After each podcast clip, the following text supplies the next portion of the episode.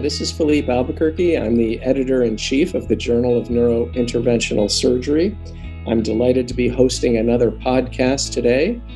I'm welcoming my guest, Adnan Siddiqui, from the Department of Neurosurgery at the University of Buffalo. Dr. Siddiqui and his group have composed the manuscript entitled Complete Flow Control Using Transient Concurrent Rapid Ventricular Pacing or intravenous adenosine and afferent arterial balloon occlusion during transvenous embolization of, our, of cerebral arteriovenous malformations, a case series. This manuscript is currently online and will be published in the April print edition of the Journal of Neurointerventional Surgery. I'm delighted to welcome Adnan uh, to this podcast today to discuss this uh, manuscript. Welcome, Adnan. Good to see you. Thank you very much. Um, at the outset, uh, let me read a advertisement from one of our sponsors, Rapid Medical. Rapid Medical develops responsive neurovascular devices for improved control of procedural success. Recently, the pivotal Tiger trial showed superior good clinical outcomes and reperfusion for the Tigertriever thrombectomy device compared to previous landmark trials. Tigertriever gives interventionalists greater control over clot removal, allowing them to see the device and tailor the radial force during retrieval. With this real time responsiveness, the pivotal trial demonstrated the lowest rate of distal emboli and 24 minute median procedure time. Email info at rapid medical.com or contact your local rapid medical representative to learn more about this new class of adjustable thrombectomy devices.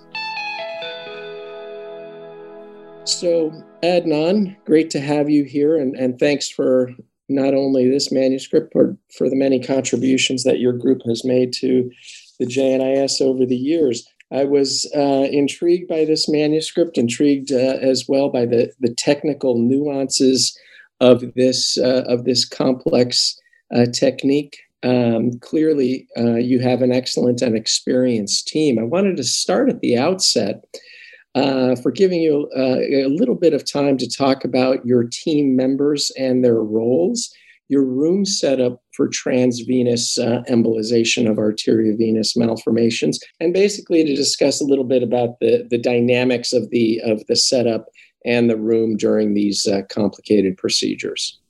Well, thanks, Felipe, for the opportunity. Um, I'm I'm happy you picked on this particular publication uh, because it's near and dear to my heart. Because uh, it did t- take a little bit of time to evolve into what it has now become and what I was able to share in this journal. And maybe some of those evolutionary things we might touch upon later uh, brought the procedure to where it is right now. But you're absolutely right it is fairly complicated and requires significant expertise. So the room is set up as traditional endovascular procedures would be. Um, we have anesthesia available. You might be aware that many times we in Buffalo tend to use conscious sedation for lots of procedures, particularly when we're doing purely transarterial embolization for AVMs. We will do many of these awake so we can do a WADA type test. This is done under general anesthesia. This is done under burst suppression because we are going to make the brain ischemic for a period of time. So uh, we have neuromonitoring to confirm uh, burst suppression. So we have anesthesia, we have arterial lines, so they can manage the arterial pressures very carefully rather than just slaving off the guide sheath. And then typically we are doing motor uh, somatosensory and continuous EEG monitoring. Uh, motor is not continuous but it allows for us to confirm that we are indeed in burst suppression. Then we have an interventional cardiologist who places the, the pacemaker leads uh, and then is standing by to turn the pacemaker on and off. And it's their responsibility to manage time in terms of how long that pacemaking is going off, because for that duration, the heart is ischemic as well. And so Uh, they're the ones who really determine the time. And typically, the aliquots of time rapidly decline once we have that first gusto of onyx into that vein. And then I like to have two interventional neurosurgeons in our case, but a neuroradiologists maybe in others. One is managing the onyx, and the other one is managing the, the balloons, which are there in the arteries to arrest flow, as well as initially creating that venous plug with coils and glue. So, and then we typically have fellows who are on the table and around the table keeping eyes on what's going on, and nurses and techs, which would be standard for any procedure. Okay. Um, just to, to briefly summarize, Adnan, uh, you attempted transvenous embolization in 12 patients, you abandoned it in two, and then were able to perform complete embolization uh, in 10 patients. Uh, you briefly touched on the, uh, the anesthesiologist uh, and the cardiologist uh, as members of your team. Can you discuss your timing of the rapid ventricular pacing? How did you arrive at the time interval, intervals? And um, also, if you can describe in a bit more detail this concept of bulk flow. You mentioned this in, uh, in your introduction and in, in the methods uh, section. What exactly does this mean, and, and what, uh, what assurances does it provide during the, uh, during the embolization procedure itself? Right. While it is relatively uncommon for us to use venous pacing, uh, the cardiologists routinely use venous pacing during structural heart procedures, particularly during placement of the TAVR valve. So they have a very good idea as to what the tolerance is for myocardial ischemia in terms of time. And they typically believe that anything longer than 75 seconds really starts to become dangerous. And so I ideally try to get these times to somewhere between 30 to 45 seconds. So that way I'm staying, you know, under the 50% threshold, what might be a dangerous complication. The longest period of time being the very first time you start the process. So that tends to take the longest. Now, in terms of uh, bulk flow. What I mean by that is that compared to, say, adenosine, which creates cardiac arrest, with pacemaking, there is still continued anterograde flow out of the heart. It is just at a very low pressure. So we did this. We actually have, you know, what we do before we um, do the procedure is that we test for whether we have good cardiac myocardial capture from the pacemaker leads. And then we figured out how much the blood pressure is going to drop when you turn the pacemaking on. So for a younger person, you might have to pace them at 220 beats for their pressure to drop. But an older person, 180 might be enough. So, you know, it, you have to titrate it to the patient.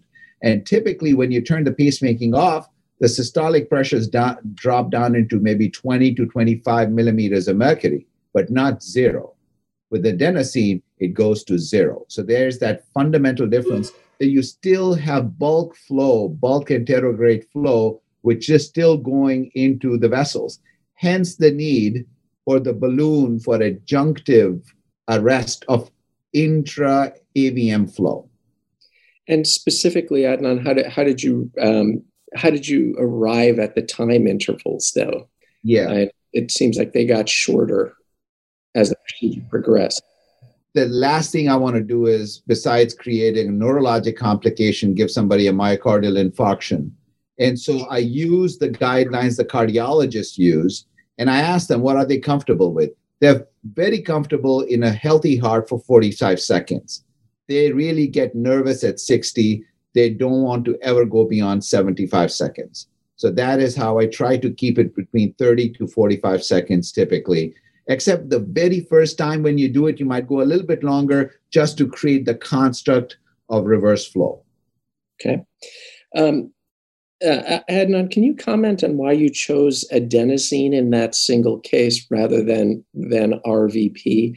And also, just to tag on to that, um, is there a subgroup of these patients that you're getting evaluated by cardiology preoperatively, or are you getting all of them evaluated preoperatively? Or, or you know, tell me tell me a little bit about uh, your screening process as well. Uh, the answer to the first one is really out of ignorance, uh, because we knew that adenosine has been used forever in neurosurgical neurovascular procedures, uh, usually in the cases of disaster to stop flow so you can uh, um, you visualize bleeding anatomy. The problem, though, with adenosine, which my cardiology colleagues here at the Gates Vascular Institute educated me, is that frequently it can lead to cardiac heart block. And its pharmaceutical properties are quite uh, irregular. So you don't get the same dose response curve even in the same patient. Um, and so the duration of uh, ischemia can be quite varied. Sometimes it could be much longer than what you need. Other times it would be too short for it to be useful. So what they recommended was why not go for venous pacing? So you can actually completely control, turn on, turn off on a button. And so that's why we switched. So the very first case we did was adenosine. And then my cardiology colleagues that I was bragging in front of said that, hey, this is what we did. And then they told me I was stupid and that's not what I should do. And I should switch to pacemaking. And so ever since then, I switched to pacemaking. As far as workup is concerned, uh, every single patient gets a formal cardiology evaluation because the last thing you want to do is create a myocardial ischemia in a person who's already on the threshold of ischemia. So, so you need to be in good cardiac health for you to go through this procedure. Great, that makes uh, that makes complete sense. Adnan, I'd like to to delve into some of the technical considerations in these cases. Uh, you, you, did touch on the on the fact why you you needed to use a balloon in, in relation to the bulk flow. Um, can you discuss why uh, you felt you needed to to pressure cook, so to speak, the uh, the Onyx delivery catheter, and also how frequently are you doing arterial control runs? Um, are these maneuvers that are based on your experience prior to the development of the technique or or how did you how did you establish some of these technical considerations? So um, i have to say that i've learned a lot from two individuals. Um, Charbel Mounayer and René Chapot um, these guys are really the masters uh, who are pushing the boundaries i'm following in their steads and because i am uh, much easily spooked, I have these additional adjuncts of pacing and balloon, which are there for me to contend with my concerns with the transvenous procedure. As far as why pressure cook, it's again that same concept of bulk flow. So even when you have low pressure, there's still bulk flow. Even when you have arterial balloon arresting, there's still collateral flow. So if you don't pressure cook, the onyx finds it easier to continue to descend down the venous system than go retrograde into the nidus. And so you really need to put a stop to that as aggressively as possible. So, for instance, in that hybrid case, the best maneuver was to put a clip on the vein. So you knew that you had complete arrest, and then it was a lot easier. And so, what I'm trying to do endovascularly is to put that clip on the vein. And the best way to do that, in my estimation, is a decent number of coils followed by NBCA. Many times that is not possible because the vein's just not big enough, access is too difficult, and then you don't do that. But when you don't, you do have to deal with a lot more venous obstruction from the onyx than uh, otherwise would be needed if you had a good reverse pressure cooker situation. Yeah, that that makes sense. Um, let's uh, let's talk a little bit about your patient screening and and some of the other uh, potential adjuvant uh, therapies. Um, uh, let me ask you: Did did you ever consider surgical resection after what you perceived was uh, a transvenous embolic cure? And the reason I'm asking you this is because the patient um, that suffered an ICH after incomplete transvenous embolization in your series. Um, it didn't seem like you perceived at the time that there was incomplete embolization. It was after the procedure. It sounds like that you went back and kind of scoured the images and realized that that there was still uh, that they were still filling, and and that that potentially is what caused the intracerebral hemorrhage. Do you ever just opt out in these patients where you're you're not sure if you're completely done uh, to have them resected surgically? but that also exposes the underbelly of this procedure. And the underbelly of the procedure is that once you have obstructed venous outflow, you really don't visualize the nidus very well. And so then the biggest issue becomes what point do you stop?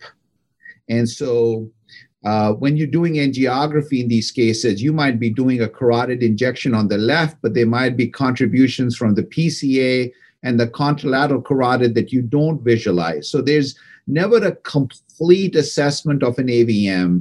And so at some point, you start matching the cast of the onyx with the preoperative image of the AVM. And in your mind, start looking at okay, do I have everything covered or not? Because there's no angiographic ability to visualize the AVM, that's where stopping becomes this real gestalt. And I believe that that complication was related to the fact that I did not appreciate there may still be delayed filling uh, of some part of the nidus, which is what ruptured. Also, there was a frontal lesion that could have been treated 25 other ways.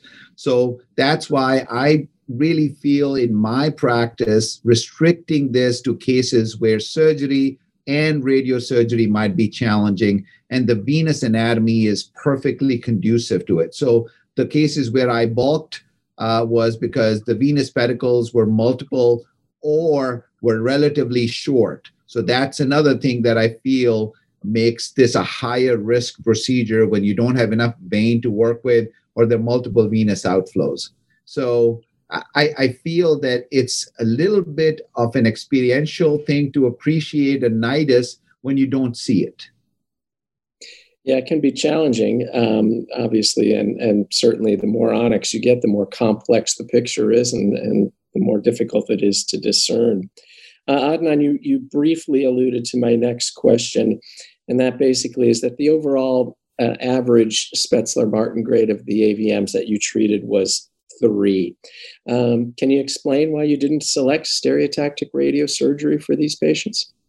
So the biggest reason for the majority, except for that frontal lesion, was that these were thalamic midbrain pontine.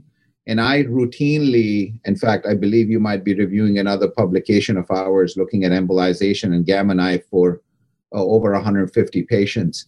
Um, it, we routinely use gamma knife radiosurgery, but I'm reluctant to give 18 to 20 gray to critical structures like the brainstem and so most of my cases were posterior fossa involving brainstem, where I really was reluctant to deliver radiosurgery. Um, and that's where I believe this technique has a sweet spot. So I believe the complications are much more tenable when the alternatives, either microsurgical or radiosurgical, are, are significant risk as well. Yeah, certainly uh, uh, that, that brings up a great point, and that is really that stereotactic radiosurgery, even though it's stereotactic, is not benign, and the effects can be profound and delayed. Uh, we've seen that um, at our institution as well. Adnan, I'm going to kind of wrap things up, but I have to ask you this question. Um, your rate of ICH as a result of transvenous embolization was two out of 10 patients, 20%. Um, this is, uh, you'd have to say, this is higher than the reported rates of symptomatic ICH after transarterial embolization. Um, while this uh, this small report, your report, demonstrates the feasibility of this technique, do you really believe it is safe based on this 20% ICH rate? Great uh, question again. So let's uh, make this a little bit more nuanced. Do I believe transvenous embolization should be strategy number one for arteriovenous malformations? No. Um, I believe uh, this hemorrhage rate with a 100% cure rate is definitely worth considering for AVMs that have high risk options using standard methodologies, including uh, microsurgical resection or radiosurgery. So I really believe that is the sweet spot for this technology. I think that's where it should reside till we have better strategies to visualize the AVM during the procedure, better strategies to deal with intraoperative hemorrhagic complications, etc. Also, please note uh, that both hemorrhages did not result in any long-term disability, given the fact that we were able to flow control. We were able to do all the things that we did. So we were able to address the complications the patient did. Both patients ended up doing very well. So there was no mortality with this technique with a very high cure rate. So I believe this is a feasibility study, but I believe its sweet spot is probably pretty small. So, Adnan, just to conclude, give us give us your ideal patient for for uh, a transvenous embolization regarding age, AVM grade, location. If you had to treat a patient, what would be the ideal scenario under which you're treating? The ideal scenario is a patient who has an AVM uh, in a high risk territory for radiosurgery, and that automatically means it's it's a high risk microsurgical case. These are typically brainstem thalamic type lesions that have singular venous outflow and very limited arterial inflow from anything that's easily embolizable. So it's important. We didn't talk about this throughout, but it is important to understand that this is an adjunct to arterial embolizations. You always start off by reducing all the reasonable arterial inflow points that you can using standard transarterial techniques. Transvenous procedure is the last procedure that you do following a succession of transarterial procedures. And so the ideal AVM is small. This is not a procedure for large AVMs, definitely not grade fours or fives. Um, I certainly have never attempted one. I know René and uh, Charbel are doing venous staging so they're going after individual pedicles with particular parts of the nidus. Um, I'm concerned that uh, at least I don't have the expertise to be able to go for that. I still restrict myself to relatively small ones, uh, and that's what's been shared in the paper. Um, I tried a larger one, but that ended up being a complication recently, and so I'm really nervous about volume staging on the on the venous side. Well, thank you, Adnan. Um, this is a this is a fascinating paper, a technically nuanced uh, manuscript that I think speaks volumes about uh, the quality of your team and the excellent work that you guys put together on a routine uh, basis. Uh, I loved your point that this is not an upfront strategy. This really is uh, at the at the bottom of the list of, of, endeavors that you should undertake to treat these complex lesions, and and you guys are obviously experts uh, at doing that. So I congratulate you and thank you for taking part in this uh, podcast. Dr. Siddiqui's paper again, complete flow control using transient concurrent rapid ventricular pacing or intravenous adenosine and afferent arterial balloon occlusion during transvenous embolization of cerebral arterial venous malformations. A case series is currently on the JNIS website and will appear in the April print edition. Thank you, Adnan. Great to see you, my friend, uh, and congratulations. Thank you very much, Felipe. Really appreciate it. You're welcome.